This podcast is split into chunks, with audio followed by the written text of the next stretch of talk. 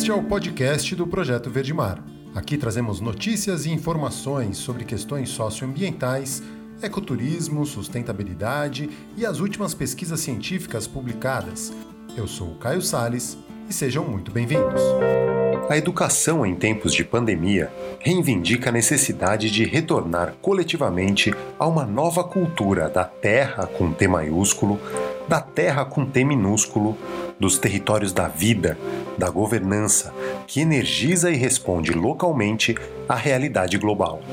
Que acredite no encontro de conhecimentos populares, acadêmicos e tradicionais, em diálogo com as realidades dos territórios, onde o tecido social é fortalecido pela reflexão crítica e ação responsável no âmbito de uma ética ambiental, para entendê-los e transformá-los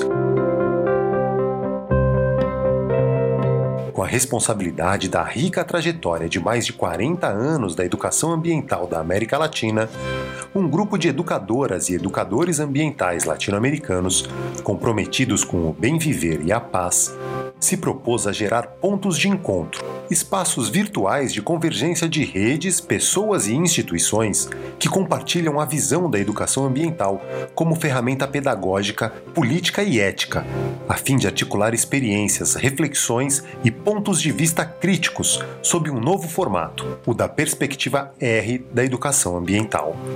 R de resiliência, de redes, de refúgio, R de rebeldia, de reencontro, R de resistência, R de revolução.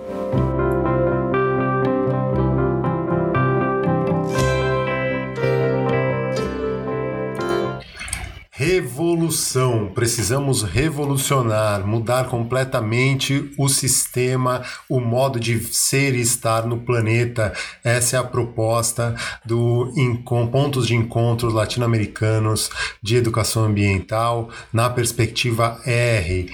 É, Sexta-feira, agora, dia 21, a partir das sete e meia da noite, a gente vai realizar esse encontro. tive a honra de ser convidado a participar da organização e mediar a conversa entre cinco educadores ambientais no próximo dia 21, né? Sete e meia da noite, como eu falei, no Fórum Popular da Natureza, aqui na Cúmulos TV e também no Pontos de Encontro Latino-Americanos. Né? Esse é o segundo encontro da educação ambiental latino-americana que produziu esse manifesto da sua R, e essa perspectiva expressa por inúmeras vozes de mulheres e homens unidos por uma causa comum, o bem viver, a dignidade, verdade, paz e amor para toda a humanidade e demais seres com os quais compartilhamos este pequeno e belo planeta. Né, algumas dessas vozes vão estar tá aí nessa numa websérie com sete episódios que vai começar a entrar no ar hoje. Essa abertura do programa de hoje é a abertura dessa websérie na Cumulus TV no YouTube, dentro do programa Verde Mar, e também vão circular pelos canais das organizações parceiras, pontos de encontro de educação ambiental latino-americana, Fórum Popular da Natureza e Revolução 21. Então já fica aqui o convite, sexta-feira, sete e meia da noite, para falar sobre educação ambiental revolucionária. Agora a gente vai para as nossas principais notícias aí do dia. Vamos ver o que está acontecendo pelo planeta, começando pelo site do Projeto Verde Mar, a gente já tem em destaque lá né, o Manifesto R da Educação Ambiental. Seguindo para as notícias, a gente vai para umas notícias não tão animadoras. Começando, vou atualizar a situação da floresta do Camboatá, a gente teve semana passada, né, a audiência pública virtual, a sessão na LERJ, a, saiu de pauta o projeto de lei 4438 que prevê a incorporação da Floresta do Camboatá ao Parque do Mendanha. Isso não é uma má notícia por completo, porque a situação não estava muito boa lá na, na LERJ, né? Então a gente ainda precisa de fazer um, um trabalho de convencimento com os deputados, justamente para eles entenderem que ser a favor da floresta não significa ser contra o autódromo significa ser a favor da vida. O processo está lá, né? A gente vai fazer uma campanha junto aos deputados estaduais para que possa esse projeto de lei siga aí em discussão para que possa passar e ir para a sanção do governador. Para ver que não é só no Brasil que temos propostas absurdas de construir autódromo sobre floresta e coisas do tipo, nos Estados Unidos, o presidente Donald Trump, sua corja, está ameaçando, né, liberou na última segunda-feira agora, o Departamento de Interior dos Estados Unidos aprovou a perfuração de petróleo e gás no primitivo Refúgio Nacional de Vida Selvagem do Ártico, né, o Arctic National Wildlife Refuge. O secretário do Interior lá, o David Bernhardt, disse em uma entrevista ao The Wall Street Journal que os arrendamentos de perfuração podem ser leiloados até o final do ano. Já teve uma, tem uma movimentação grande para ter uma ideia, né? O, o refúgio de vida selvagem do Ártico é o maior e mais selvagem, selvagem pedaço de terra de propriedade pública dos Estados Unidos, né? E ali vivem ursos polares, caribus e lobos que percorrem seus 19,6 milhões de acres e com águias douradas que constroem seus ninhos e seus penhascos, pássaros migratórios. É um, realmente um refúgio, né? São, infelizmente, para 700 espécies de plantas e animais que dependem desse refúgio, né? A Terra tem ali embaixo 7, entre 7,7 e 11,8 bilhões de barris de petróleo e o Senado votou para abrir esse refúgio para perfuração atrás desse petróleo. Seguimos nessa insana corrida nessa sociedade baseada no petróleo, no plástico, no combustível fóssil. Já passou da hora de procurar alternativas. E aí, como reação a isso, o WWF e outras instituições internacionais lançaram aí um, um, uma declaração né, contrária e esse tentando barrar essa exploração. Né? Um pouco do que diz essa declaração do WWF é que perfurar o Refúgio Nacional de Vida Selvagem do Ar representa um risco intolerável para um dos maiores tesouros nacionais dos Estados Unidos. O refúgio é um dos poucos lugares restantes no mundo onde a vida selvagem tem a liberdade de vagar e as tradições antigas das comunidades estão profundamente enraizadas na terra e no mar. Né, o governo, mais uma vez, prioriza o desenvolvimento insustentável, que agravará as mudanças climáticas.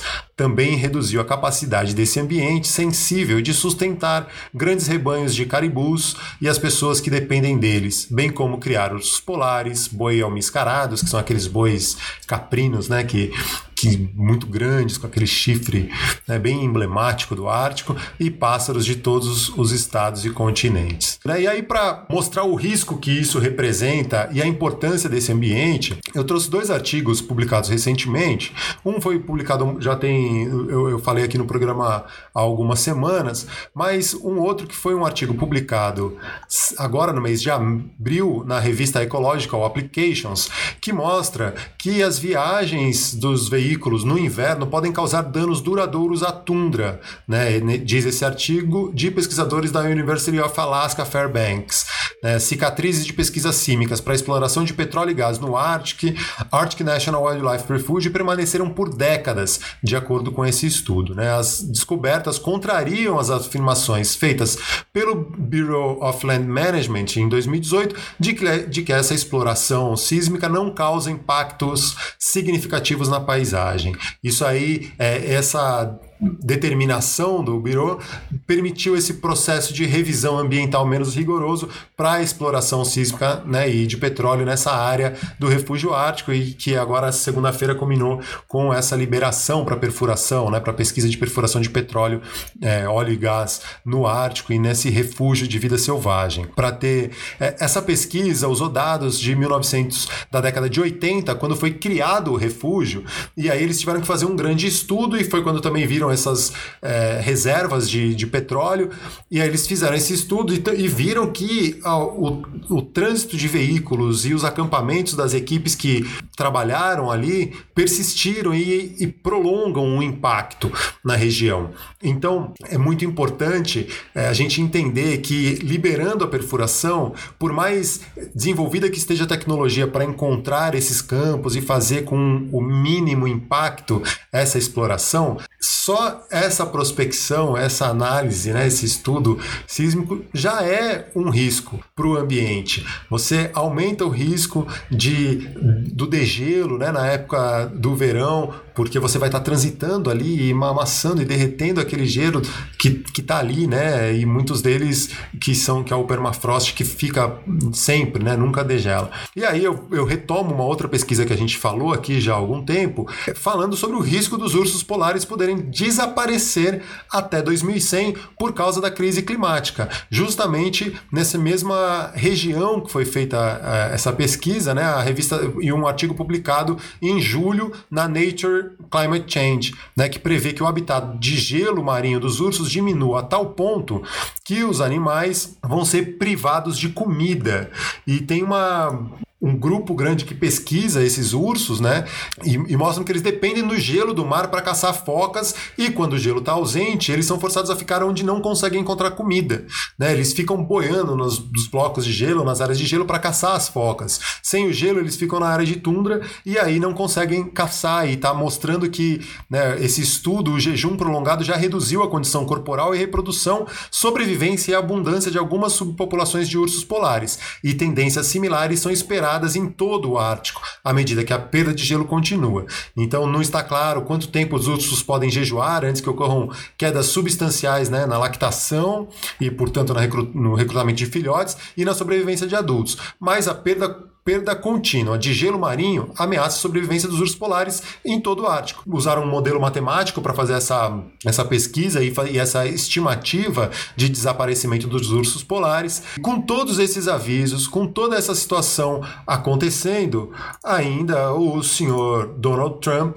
segue é, achando que a solução é explorar mais petróleo e abrir áreas protegidas para a prospecção de petróleo. Infelizmente, lá como cá, a situação não é nada boa pelas pessoas que nos governam, né? A gente já começa o programa dando esse alerta. Seguindo nas notícias do dia e falando desse mundo baseado no petróleo e louco por queimar combustíveis fósseis, um acidente, né, lá nas Ilhas Maurício, a gente já falou sobre isso também aqui recentemente, mostra que o cargueiro encalhado lá nas Ilhas Maurício se partiu ao meio. Né? Ele encalhou dia 25 de julho, das 3,8 mil toneladas de óleo combustível e diesel que tinha né, no carregamento nesse aí, já vazou mais de mil toneladas do óleo. Colocaram uma barreira para conter, tentar conter isso aí. Né? Na, na sexta-feira, dia 14, mais óleo vazou para o oceano. Ainda tinha 166 toneladas dentro do navio, porque fizeram um esforço grande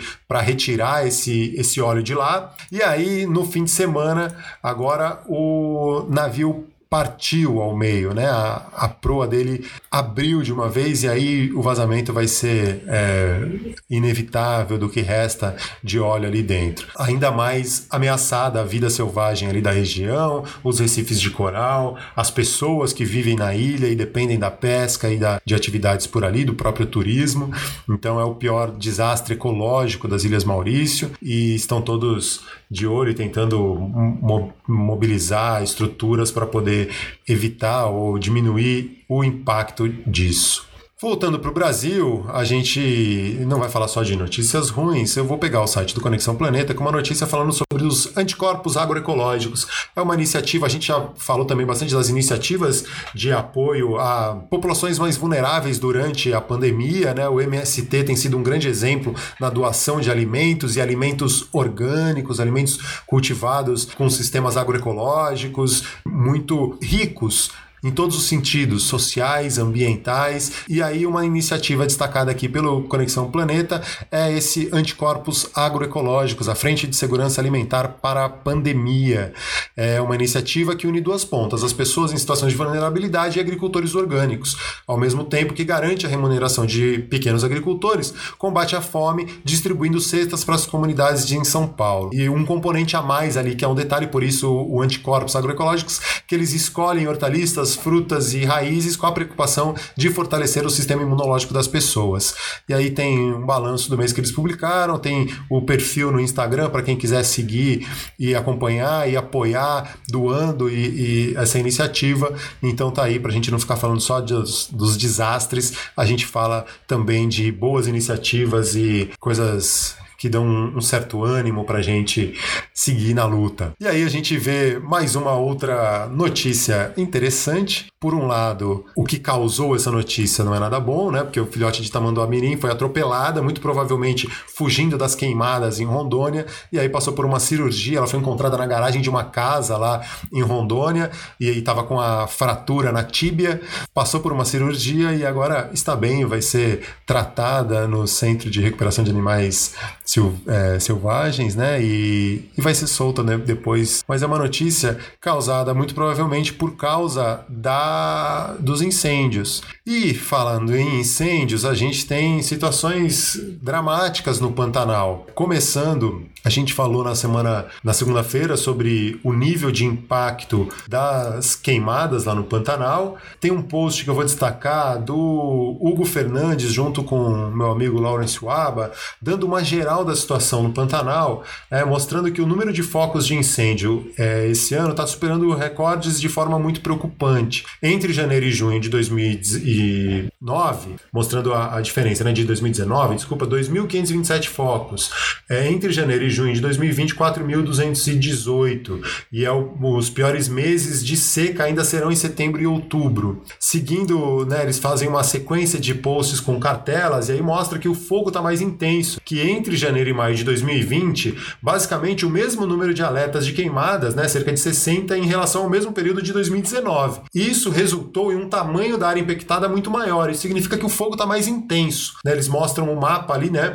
Os focos de incêndio são praticamente os mesmos, mas a intensidade é muito maior esse ano. E isso resultou de agosto, é, só agosto, né? Mais de um milhão e meio de hectares queimados no Pantanal. Isso significa, representa 10% do atual território, né? E aí, por que que isso está acontecendo? Eles fazem essa relação com o desmatamento na Amazônia, porque a gente sabe dos rios voadores, a umidade da Amazônia vem pro desce para as regiões centro-oeste e sudeste, com menos, né, com o desmatamento crescente na Amazônia, aumenta a seca no Pantanal e aumenta os focos de queimada. Então tudo está interconectado, tudo tem relação, não tem como a gente achar que não é, né, que somos separados do, do mundo, né? Tudo está conectado. O desmatamento na Amazônia muda o regime de chuvas no Pantanal e sudeste, isso impacta na intensidade das queimadas que são naturais do bioma, né, do Pantanal, mas mais com mais seca, essas queimadas se transformam em incêndios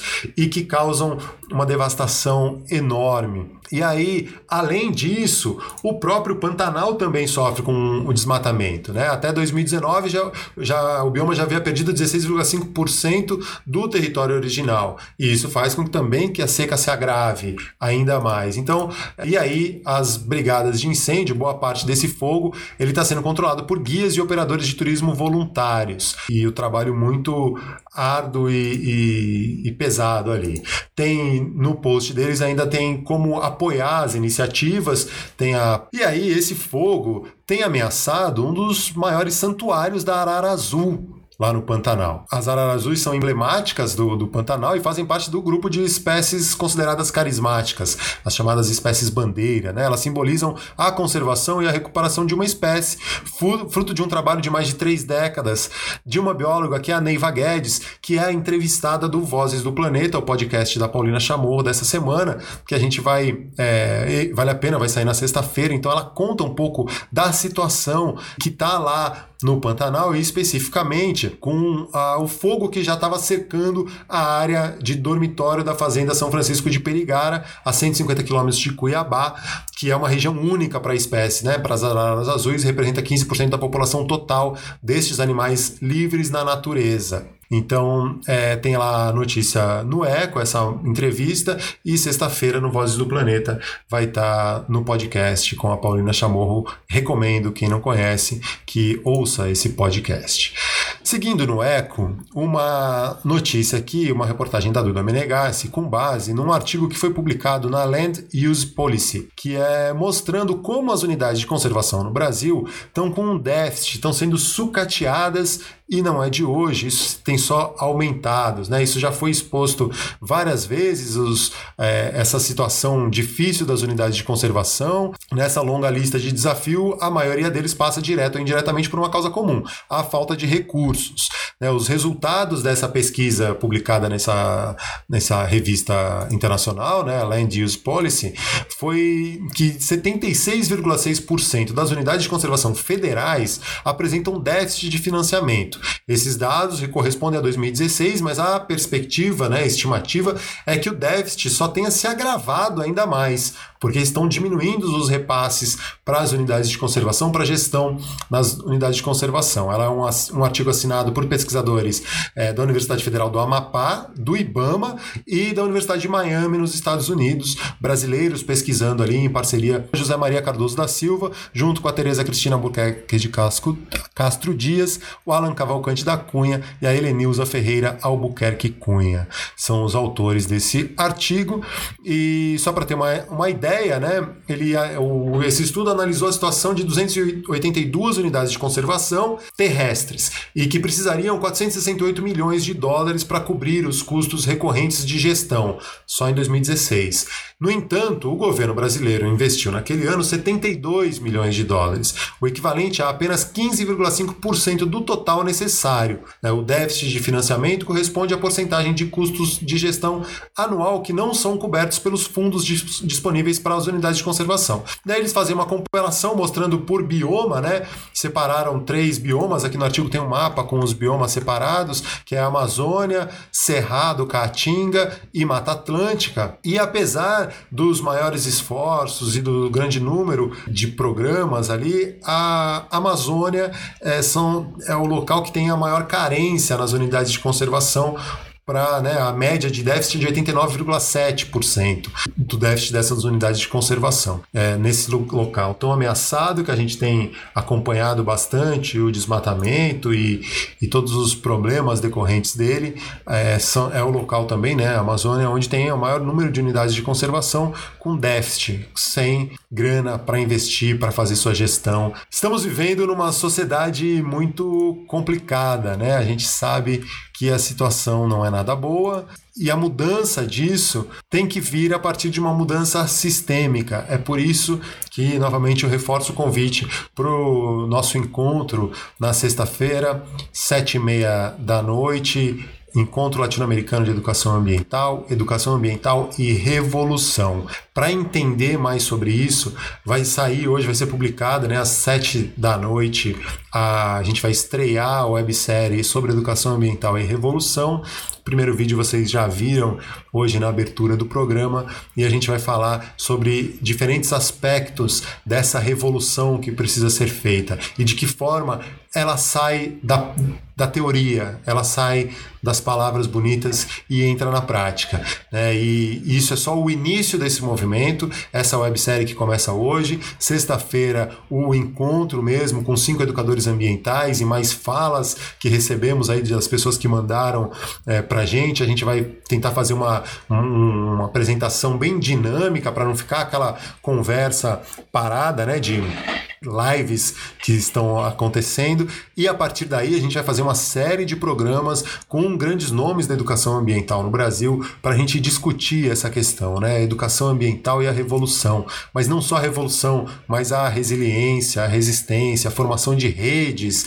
né? Como que a gente redistribui toda essa, essa teia de conhecimentos e de é, saberes para que a gente possa encontrar uma saída para esse mundo. Para fechar, eu trouxe um vídeo aqui de um cara que eu tenho ouvido bastante. Ele é motoboy, né, entregador, trabalhador, trabalha em aplicativos. Ele se destacou aí no movimento de, né, de revolta aí contra os aplicativos, que é o galo de luta, é o Paulo, e ele começou a participar de várias conversas, é uma liderança entre os motoboys e quem trabalha aí, né, os motoqueiros que trabalham fazendo as entregas e que tem feito um grande trabalho, né, atendendo todo mundo que está aí. E eu destaquei um trechinho porque é uma fala dele que é, tem me animado muito. Tem no, no canal aí na Cumulus TV, eu, eu separei uma participação dele no canal Meteoro, que é um canal que eu super recomendo no YouTube, com vários vários vídeos, vídeos todos os dias, com muita informação bem apurada e um, um texto legal. É, e ele, ele fez uma, um bate-papo ao vivo com os editores do canal e foi muito legal esse papo. Eu fiquei impressionado né, com a articulação dele. Eu destaquei um trechinho aqui, bem curtinho, para encerrar o programa de hoje, antes da gente ir para o webinar Onde Estamos para a década da ciência do oceano. Então, para encerrar hoje, eu vou deixar vocês aí com um pouquinho dessa fala do Galo de Luta pegar a vida e colocar ela num quadro, ela vai ser um campo de flores. Você vai ver seu filho correndo no campo de flores. Você vai ver a Joaninha subindo no braço do seu filho. Você vai ver seu filho olhando para Joaninha, entendendo a Joaninha. Você vai ver o vento batendo no cabelo da sua filha, certo? Você vai ver o girassol acompanhando o ritmo do sol. Você vai ver um monte de coisa nesse quadro. Você fala assim, mano, a vida é bonita. O que, que é o capitalismo? O capitalismo é um trem-bala que transforma a vida num borrão, porque o capitalismo não quer que você enxerga a vida como ela é. O capitalismo não quer que você entenda o mundo. O capitalismo quer que você conquiste o mundo. Ou seja, você está atrasado para a conquista do mundo, irmão. Para de ficar olhando a Joaninha subindo no braço do seu filho. Morou? O que, que aconteceu na pandemia? A pandemia obrigou o trem bala do capitalismo a parar. Então, o que, que é a questão para mim? A raiz é o egoísmo, o tronco é o capitalismo, os galhos é o fascismo, racismo, machismo, homofobia, os frutos é os Bolsonaro, os Pinochet, o, o, o, os aplicativos, certo? É como eu falo, eu respeito quem bate no fruto e eu respeito quem bate no galho. Mas a minha proposta é machadada no tronco. Derruba isso logo. Machadada no tronco. É essa a mensagem que a gente termina o programa de hoje. Valeu, gente. Muito obrigado. Façam um bom dia e se cuidem. Se puderem, fiquem em casa. Valeu. Este foi mais um episódio do podcast do Projeto Verde Mar. Sigam nossas redes sociais, arroba Projeto Verde Mar, e nosso site www.projetoverdemar.com. Até a próxima!